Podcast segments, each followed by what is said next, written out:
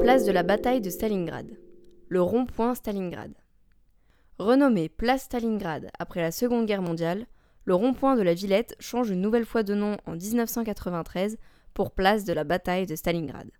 Plus safe qu'il y a quelques années, tu peux profiter des fontaines et du tilleul argenté, planté le 4 novembre 1945 pour célébrer la libération de Paris. Buzzy Tip. Tu vois la rotonde?